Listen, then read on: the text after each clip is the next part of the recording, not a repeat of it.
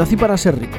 Creo que siempre lo supe. Aún no me ha tocado saborearlo, pero estoy trabajando en ello. El dinero lo mueve todo, lo aprendí desde pequeño. Aquellas tardes de sábado de comida, bolos y cine, además del trayecto en autobús que pretendían los amigos de entonces, no eran para nosotros. Era difícil seguir el ritmo, más por la manera de entender la vida que por imposibilidad económica. Siempre se me abrió cuando llamé a la puerta de la cartera de mis padres. Nunca tuve paga, siempre que necesité dinero, lo tuve. Con cabeza y cuentas. Empecé pronto a trabajar para ganar mi sueldo, para costearme mis cosas, alguna cena, varias cervezas y mucho tabaco. Tuve suerte de hacerme con un par de contratitos para viajar con C de Erasmus por Europa y disfruté de un sueldo de pública en una ciudad pequeña. Desde entonces, lo contrario. Sueldos mediocres para trabajos de responsabilidad con alquiler en Madrid, pero siempre sale. Lo importante es lo demás, el salario emocional que me enseñó la mejor técnico de sonido de España. Y es verdad, un trabajo que te llene vale más que ser rico.